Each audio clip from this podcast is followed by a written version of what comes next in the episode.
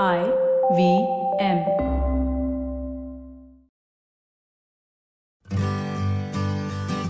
Hi, I'm Utsav, a behavior researcher by training and a slow traveler by passion. Postcards from Nowhere is a travel podcast where I condense a decade of travel experiences and explore not just the where, but also the why and how to travel. My stories emerged from slow traveling the less explored parts of the world Bosnia and Herzegovina, Armenia, Uzbekistan, and even China. At the end of each story, I give practical tips and new ideas about how to travel better. This week, I take you to Kargil, the line of control, and to one of the most unique museums you would ever see in a village abandoned for the last 30 years.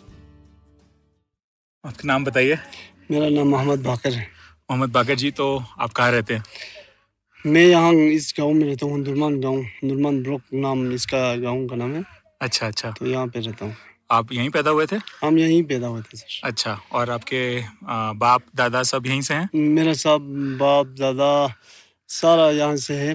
हाँ sir. अच्छा तो 1999 में आप यहीं पे थे? Ninety में हम यहाँ पे थे इस इसी गाँव में थे। तो इससे पहले जो जब सेवेंटी वन का वार हुआ हाँ। उससे पहले जो सैंतालीस से इकहत्तर तक ये पाकिस्तान के अंदर में था ये गाँव। Imagine that your village, a place that generations of your family called home, changes hands overnight. All your life, you lived in Pakistan, and then suddenly, in a matter of a few hours, you are living in India.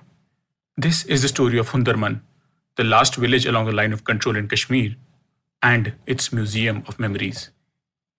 About 12 kilometers from Kargil, the historic town which gave name to the 1999 war between India and Pakistan, lies the village of Hundarman we chartered a rickety Maruti Omni with a young, stylish looking driver, Mohammed Deen, to take us to the village.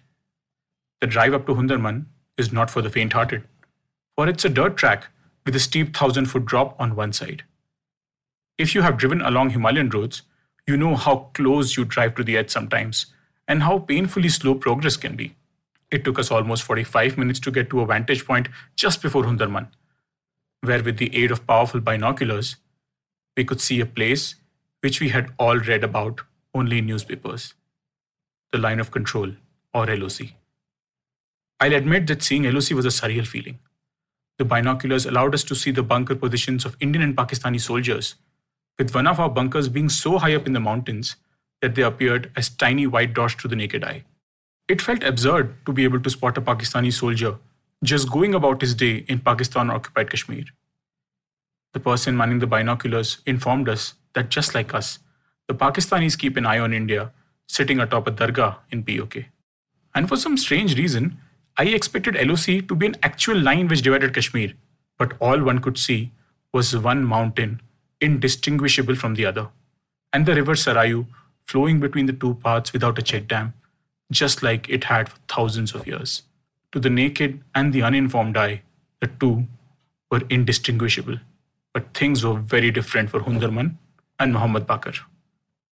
फिर इसके बाद जब India ने seventy one में जब लड़ी हुआ तो उसमें इंडिया ने कैप्चर किया। हाँ। तो इसमें से आधा परिवार उधर रह गया जब पाकिस्तान चला गया। अच्छा। तो आधा यहाँ पे रह गया। तो आपका भी आप- आधा परिवार पाकिस्तान हाँ में पाकिस्तान में हमारा कुछ रिश्तेदार उधर है माँ मामा है इधर चाचा है और कोई कोई और बहुत से रिश्तेदार है अच्छा। हम्म।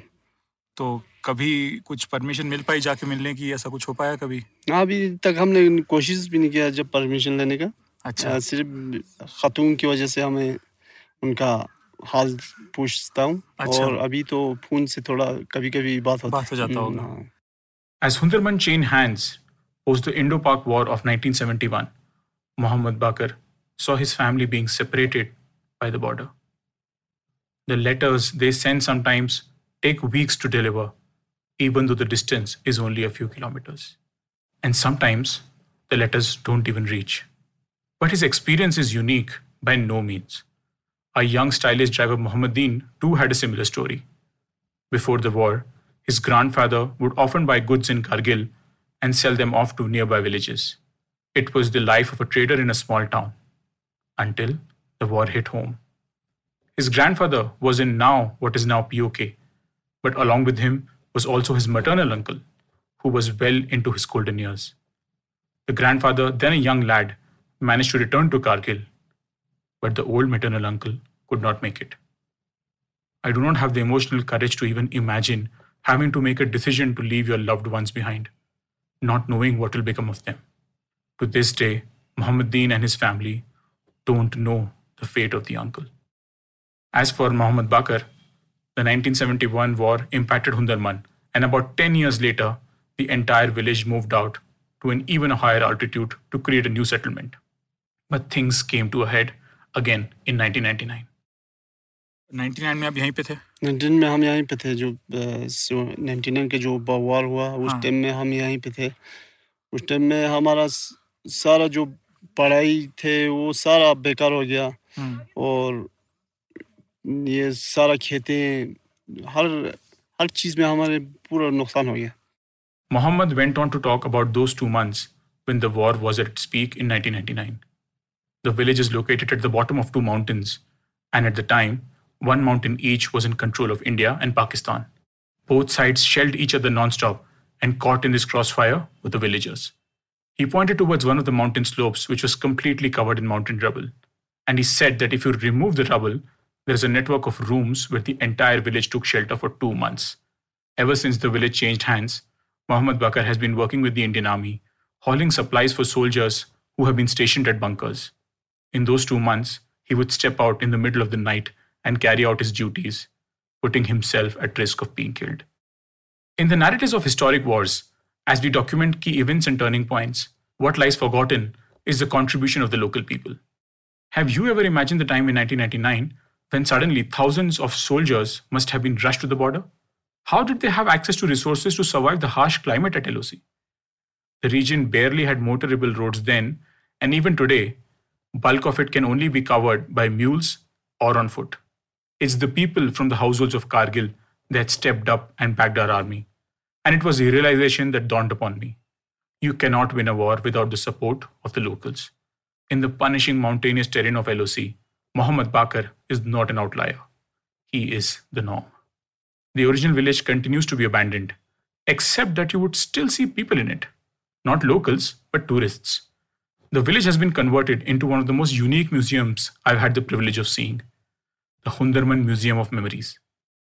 म्यूज़ियम जब मेरा मेरा भाई है और वो उधर कारगिल में जो ये रूट्स का एक रूट्स लद्दाख। हाँ रूट्स है ना? हाँ जी हाँ जी। हाँ, उन्होंने उन्होंने कुछ हमें सजेशन बताया उन फिर उसने हमें सारा चीज़ें हमें हाँ। उन्होंने सेटल करके दे दिया उन्होंने जब वहाँ से अहमदाबाद से कुछ सेप्ट यूनिवर्सिटी से। हाँ वहाँ से कुछ लड़कियाँ सारे लाए दस पंद्रह बीस तक था शायद। हम्म, हम्म। उन्होंने इसे को पूरा दस दिन में सेटल करके दे दिया।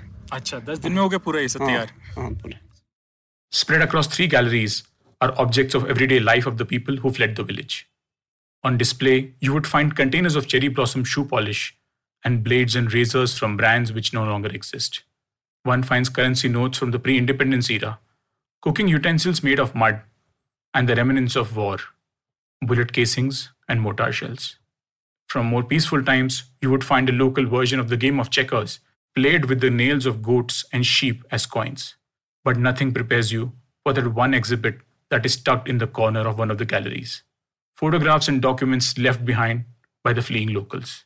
They are written up in Urdu, and one can only imagine the hurry in which the people must have left, not even having the time to pick up their identification. I remember standing there numbly, looking at them, wondering what eventually became of those people.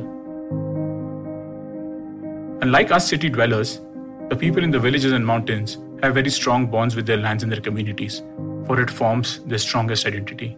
Living Hundarman was not only a material loss, but also a spiritual one. Maybe that is why, along with his responsibilities with the Indian Army, Muhammad Bakar is the proud guide of the Hundarman Museum.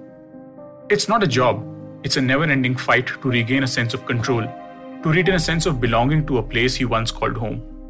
In the annals of the subcontinent, Hundarman may be a footnote, but to a few, it's a personal history lived and relived infinitely.